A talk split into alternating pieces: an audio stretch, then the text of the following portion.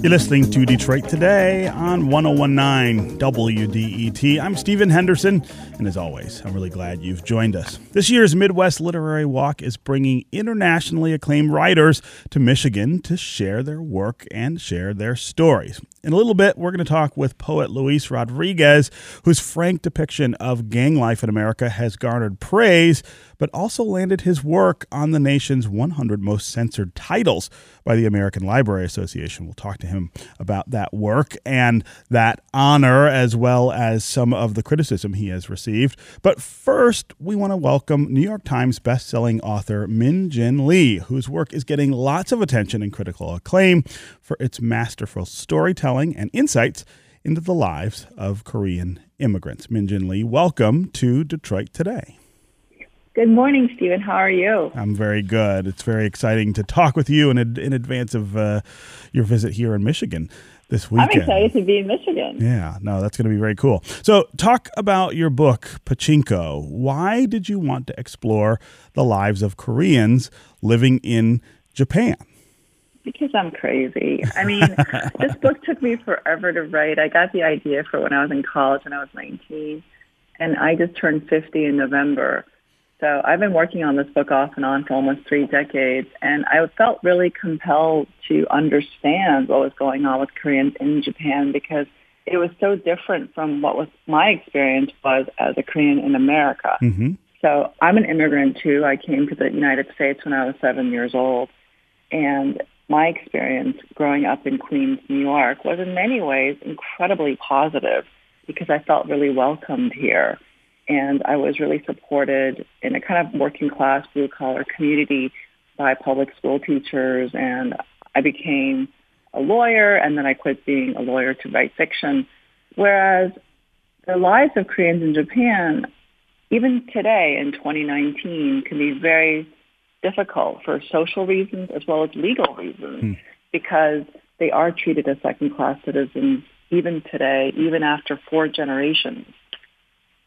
So, so I'm always curious about uh, this kind of work. Uh, and as you say, you've been working on this for a long time, three decades.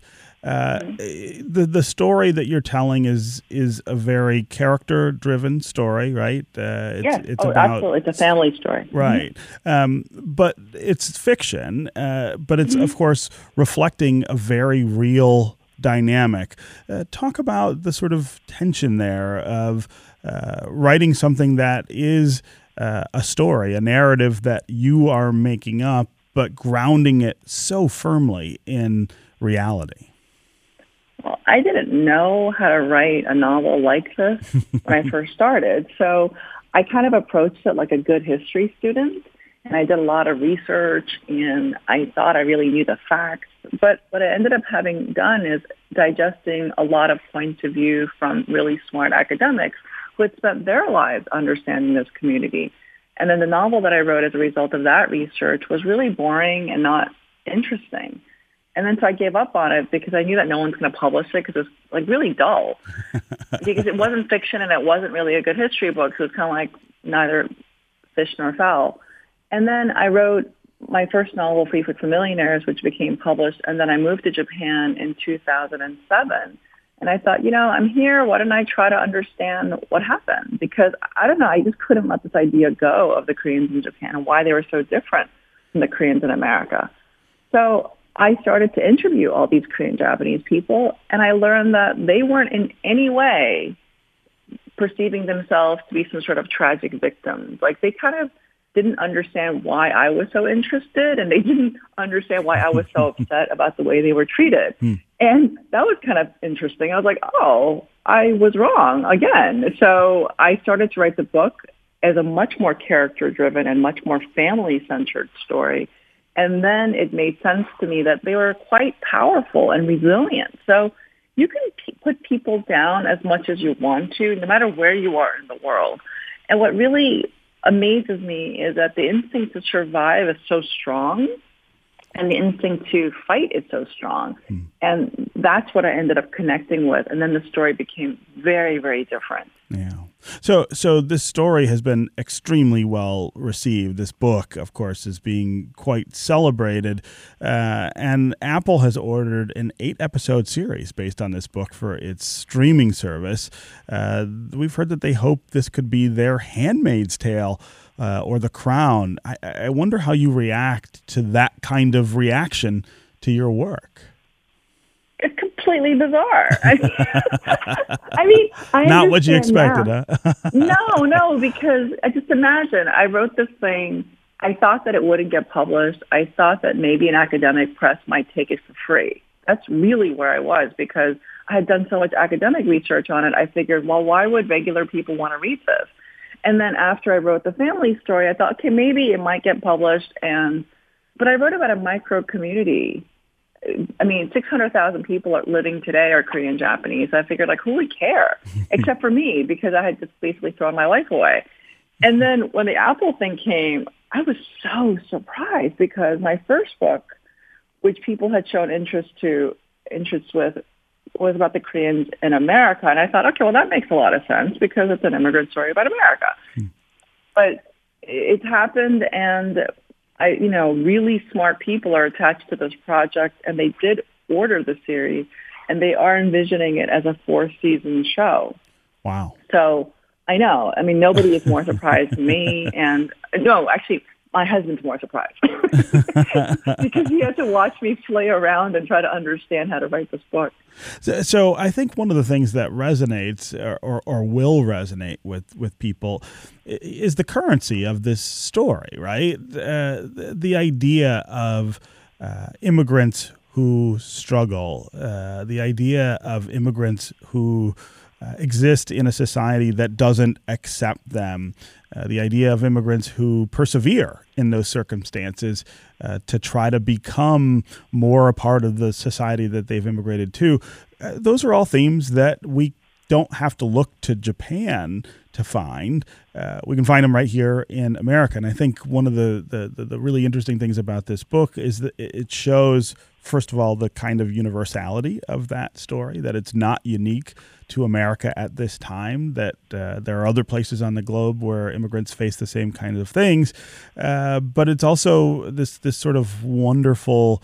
Uh, personally driven narrative about that that I think uh, a lot of people can relate to. Thank you, Stephen. That's incredibly generous of you. For me, this story has been seen as very topical around the world right now because, and it's a really interesting thing because I really didn't have that kind of mastermind intention. And I, certainly I could not have predicted that around the world leaders are using xenophobia and scapegoating refugees in order to rise in power. And it's not just here. It's really all around the world because I think if I had to be some sort of futurist or some sort of political commentator, my assumption is that technology has really disrupted the global economy. Hmm. And it has displaced a great number of people. And rather than understanding and tackling the role of education and how we could re-educate and repurpose citizens to be productive, meaningful members of society, rather we are focusing on powerless people that we could target whose votes don't count. And that's been happening not just here, but everywhere because we can always use fear to make people act unjustly. Hmm. And that is what's happening right now. And one of the things that's really interesting is that I, because I grew up in America and I am an American citizen by naturalization, I know that most Americans truly are very decent, very generous people. And usually that can occur when people have close, intimate, interpersonal relationships within their society. So as long as we have racially segregated communities and schools, we won't know people as friends, mm. as lovers. And because we don't have that happening often enough in certain parts of the country, we can continue to despise people we don't even know. Wow. Uh, my guest is Min Jin Lee. She is author of the novels Free Food for Millionaires and Pachinko, and she is one of the featured authors at this year's Midwest Literary Walk, and she will appear at 1 p.m. on Saturday at the Main Street Church in Chelsea. We're talking about her work and how it resonates with uh, people here, uh, not just in Michigan, but uh, all over the country right now. If you want to call and join the conversation, uh, let us know. Does your family have an immigration story? Uh, Pachinko, uh, Min Jin Lee's book, is about Korean immigrants in Japan and the struggles that they have uh, being welcomed as part of that society. Uh, does your story does your story reflect that kind of arc uh, or narrative? Uh, do you have a story of resilience related to immigration? And what does human resilience mean to you, especially here in Detroit? Think about all of the things that uh, challenge us here and that we have to persevere through. Uh, again, as always, the number on the phones is 313 577 1019. That's 313 577 1019. You can also go to the WDET Facebook page and put comments there, or you can go to Twitter and hashtag Detroit Today and we'll try to work you in. Uh, before we get to the phones, uh, I want to ask you about Free Food for Millionaires, which uh, which is a really different novel, um, and and tells uh, a story that I suspect is much closer to your own, perhaps. Yeah, absolutely. I wanted to write about Queens. I wanted to write about the Koreans in Queens and the Northeast. And I am writing a trilogy about the diaspora. So the first book is Free Food for Millionaires, and they're not related by characters, but they're related by the theme of what it means to immigrate, as well as to be rejected from the nation of your birth. Hmm because diaspora is really complicated in that way, right? Because you can choose to leave, but then sometimes they just throw you out or they kick you out in an unfair situation. So the first book is Free Food for Millionaires, Koreans in America, and this is really set in the 80s and 90s. And then you have Pachinko, which is about the Koreans in Japan, and my third book will be about the role of education for Koreans all over the world as a hmm. result of diaspora. But Free Food for Millionaires is much closer to my personal life because I did grow up in Elmhurst, Queens, and I knew so many Koreans who I felt were unrepresented, and their stories were really interesting to me. And because it's interesting to me, I thought maybe it might be interesting to other people. Hmm. And it has uh, had a kind of resurgence recently. It's a finalist for this thing called One Book, One New York, which is a New York City wide read. And I was really happy to see that because I do think that Koreans are making inroads all over the country in different ways. And I think that their lives are very, very American. And and the the story uh, in uh, Free Food for Millionaires uh, is about that sort of striving. I feel like that is so yeah. common among yeah. not just immigrants in America, but but you know those of us who are who are born here. Uh, this idea of trying to keep up, trying to stay in the social circle that we think we belong to, uh, and or the financial circle that uh, that we belong to. Well, I wanted to understand money hmm. because I, when I was growing up, I didn't have any money. And New York City is a place that really runs on money and power yes. and status. And there are all these rules about money and status and power in New York, which are very kind of old school in the sense, sense where, like, if you go to Los Angeles, it might be about celebrity and fame, and that's a different kind of currency. But in New York City, it's really just about money. and then when you have all this, like in the way like Washington D.C. is about political power, so every city has something, right? And New York City is not necessarily about a city of makers, but it's really about trying to understand all this exchange and transaction. And as an outsider, for me, I wanted to write about a character who's first generation at a very fancy college, and I chose Princeton. I didn't go to Princeton, but I chose Princeton because of the Ivy League schools.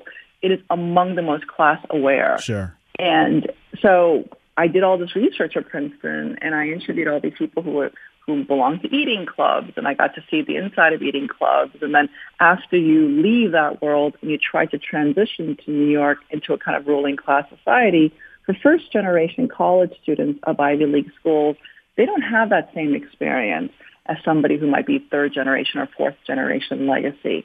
And I think right now in the climate of college corruption scandals, I was really quite taken because I thought I was pretty cynical after I'd done all the research. And then I realized, no, I was not cynical enough because there's so much more graft that's going on right now in the transition and in the aspiration and the striving to get better jobs, better positions for yourself and for your children. Hmm.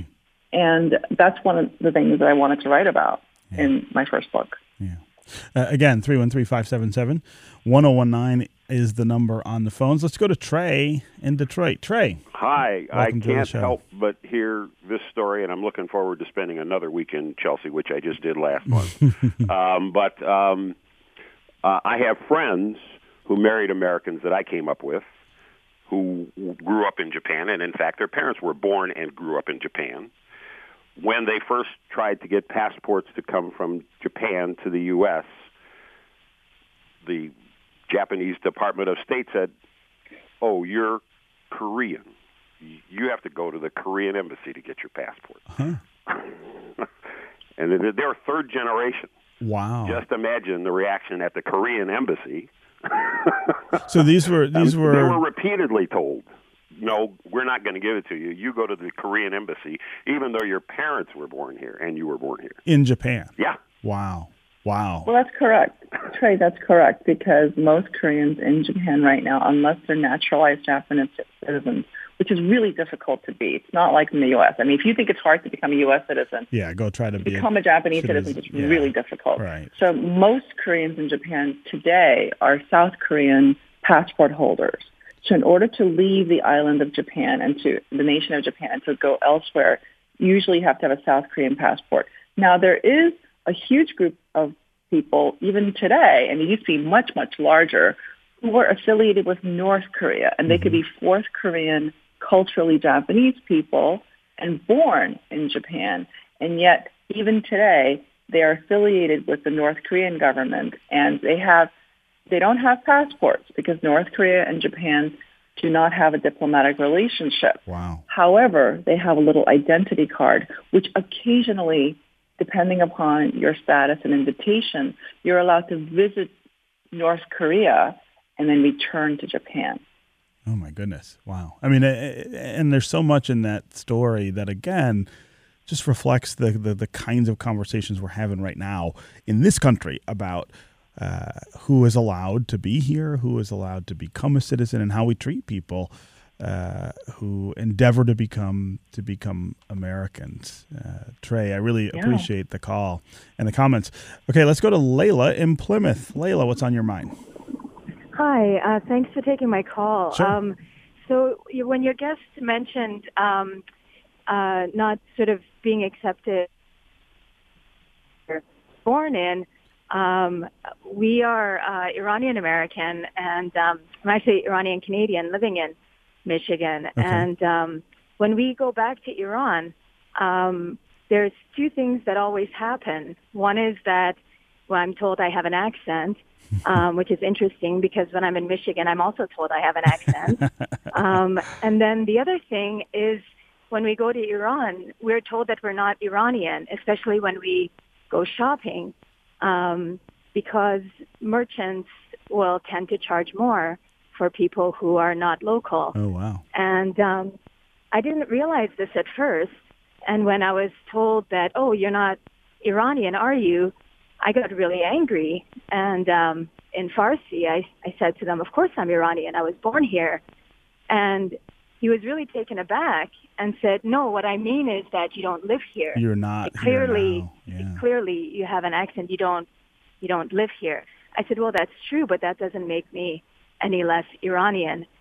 And um, I just wanted to share that with yeah. you yeah. that immigrants who leave their birth nations, the longer they stay away, the less rooted they become. Right, they face this this challenge on both ends. Layla, that's a yes. really that's a really yeah. great story. Uh, uh, Min Jin Lee, that's that's kind of the flip side of the story you're telling about uh, people struggling to be accepted in a new society they can also then face those kind of barriers uh, to, in the places that they're from, I suppose. Oh, absolutely. I think Layla's story is very universal And it is the experience of so many people around the world who are not just immigrants, but also refugees. Because immigrant, immigrants often have the choice, whereas yes. refugees are often just displaced, and they don't always have a choice as to where they land. And when they do go back to their birthplace of origin, if they're fortunate enough, because sometimes you can't do that, very often they're rejected by the people who either feel left behind or resentful of the fact of the opportunities that you have. And there's a lot of really complex issues of race, class, and religion that sure. also occur in what Layla's saying. And that's something that I think that we all can be more sensitive to. I think what's really interesting about all the crises of xenophobia that's occurring around the world is that this is a great opportunity for us to think more intersectionally about all these questions, not just in terms of I don't like somebody I don't know, but maybe I don't understand questions of religion and class and ethnicity as well as race, because sometimes you can just dislike people who are exactly your race. Right, and right. that's a question that we don't really talk about because the discussion nationally very often politically is a very binary of, oh, we're having a race culture war hmm. between blacks and whites. But there's a lot of other kinds of people. And within those communities, whether in white communities or in black communities, there's a lot of gradations and different groups that we can be more sensitive to. And it could be better because we can have a stronger team. In that sense, I'm optimistic. Okay, Min Jin Lee, author of Free Food for Millionaires and Pachinko. Thanks very much for being here with us on Detroit oh, today. Thank you, Stephen. Yeah. Thank you so much for having me. Sure. And you can see Min Jin Lee at this year's Midwest Literary Walk. She will appear at 1 p.m. on Saturday at Main Street Church in Chelsea. Up next, we're going to talk with another best-selling author who's featured at Saturday's Midwest Literary Walk. Luis Rodriguez is a former gang member and an acclaimed poet. Stay with us on Detroit Today.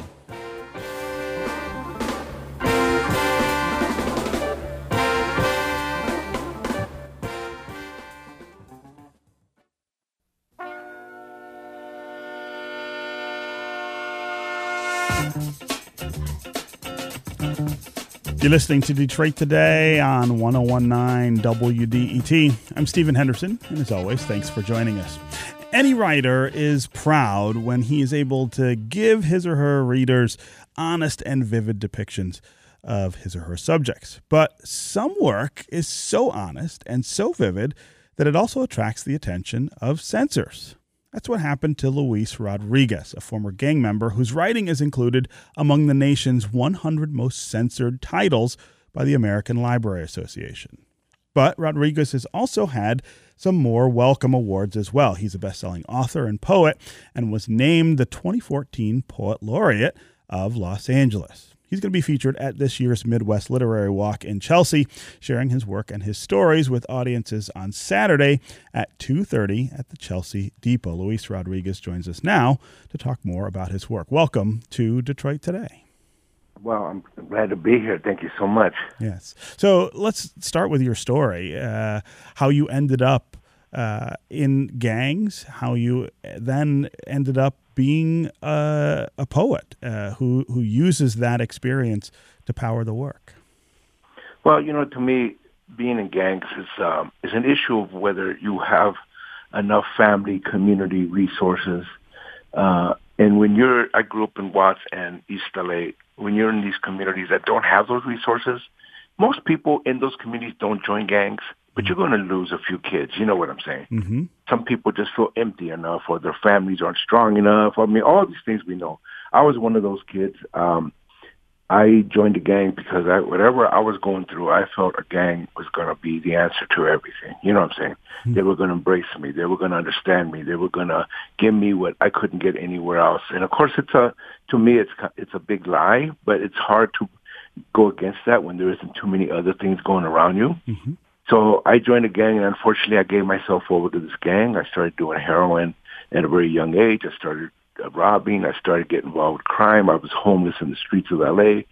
Um, and there wasn't too many things that was pulling me out. I, I have to mention a couple of things though. One is, uh, when I was homeless at 15 years old, I used to go to the downtown library downtown LA. And for some reason, those books really spoke to me. Hmm. I love reading books. Unlike my homies, unlike members of my family, books were man, amazing to me, and that was a big helping. The other thing is that I had friends, uh, mentors. I had one, at least one mentor who wanted to help me out, even though I told him to drop dead. I don't know how many times. he never gave up on me. So I always tell people I was never really scared straight out of the gangs. I was scared straight. Mm-hmm. I left the gangs and heroin and everything by 19 years old and 20 years old. I was done.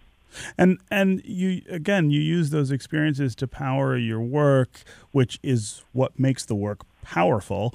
But it's also attracted this censorship. Uh, talk about the tension between those two things. Yeah, I think when you when you get really honest, like you pointed out, uh, my honesty had to be that this life is hardcore. I couldn't just, um, you know, and, and make it nice. Uh, I had to bring in some graphic details. Uh, some of it was sexual, but the majority of it was violently graphic.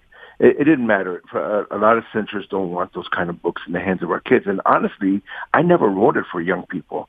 I actually didn't write it for young adults. It's become a popular young adult book uh, because young people, as you know, are going through this stuff. Mm-hmm. They're living through this. The rise in suicides among young people, the rise in gangs. There's a mil- more than a million gang members in the U.S. alone.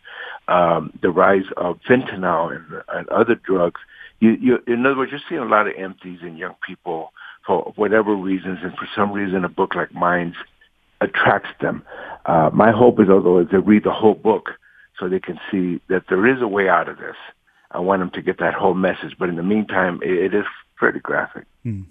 Uh, and uh, that balance in your work also uh, between the very graphic uh, themes of violence and loss and the themes of hope and understanding is also one of the things that makes it quite powerful. I mean, it's not just about these dark things that happen in your life. It's about the idea right. that you can move to better spaces. I think that's important because you know when you're young, you do you don't see beyond that your age.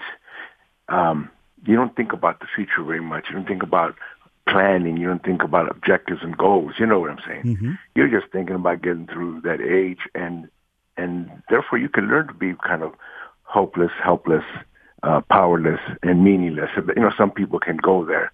And I think it's important if they could stretch out their life, they could see there's always the opportunity, there's always a door, there's always a way to go. If they could understand that, that they wouldn't paralyze themselves into the kind of life that doesn't go anywhere. I, I want young people to know that. I work in prisons, by the way. I've been going in prisons for 40 years. Mm. I tell the, the same message to these prisoners, even if they've done a lot of time. Because many of them, especially those who've been around for a long time in prison, they begin to understand what a waste what they done earlier, you know, and now they're stuck in prison and very few of them are going to get out. So uh, it's important for and for me as a as an older person, you know, I'm I'm now a great grandfather. I'm a grandfather, great grandfather. I still have something to give young people, but I don't want to put young people down. I don't want to say you're done for joining the gang. I I get it. I know why some people do it, it but I also want them to know there's got to be more in life. What is your purpose? What is your gifts? What can you bring out into the world that can be healthy and powerful and not just get stuck in, in the worst aspects of it? So, so I also wonder what what you feel uh, when the American Library Association, for instance, says, you know, that you're among the 100 most most censored uh, authors. How uh, do, do you do you resent that in any way? Well, in the beginning, I was confused by it because I, I, I figured out that most of the people that were censoring the book hadn't even read it. I, I, I was on radio shows uh, when the book first came out. It got really hit. I was living in Chicago, so there was Illinois, Illinois and Texas and California and other, even in Michigan, there was uh, schools that didn't want my book, and mm-hmm. uh, people were riled up. And but I found out that most people hadn't even read the book, and so I really suggested, look at read the book, and if you don't want your kids reading my book, I'm fine with that. You know, parents should help decide what you know with their kids. But I told them, listen, but uh, the kids are reading the book because something's going on in their lives, and I think it'd be good for parents and other adults to come into their lives not by judging them, not by knocking them down, but really try to think about what what is missing and what can be done as a community to help young people. You know what I'm saying? Mm-hmm. Um, instead of seeing that well, this is a problem with kids, they're all messed up what's missing so that anybody thinks that a gang and drugs and suicide is the way to go. Mm, yeah. Okay, Luis Rodriguez, poet and author of the book Always Running, is one of the featured authors at this year's Midwest Literary Walk. He will appear at 2:30 p.m. on Saturday at the Chelsea Depot. Luis Rodriguez, thanks very much for being here with us on Detroit Today. Thank you, sir. Mm-hmm. Bye. All right, that's going to do it for me today. I will be back tomorrow. Remember, tonight from 6 to 8 p.m. at Whiskey 6 in Grosse Pointe, we are hosting a Smart Politics Happy Hour. I'm going to be joined by Nancy Derringer from Deadline Detroit and Sandra Svoboda from Great Lakes Now. And we're going to listen to you as you lead the conversation about the issues that matter most to you. And we're going to take your concerns to elected officials and policymakers when we go up to Mackinac Island for the Mackinac Policy Conference at the end of May. That is tonight at 6 at Whiskey 6 in Grosse Pointe. I will see you there. This is 1019 WDET, Detroit's public radio station, a community service of Wayne State University. I'll talk with you more tomorrow.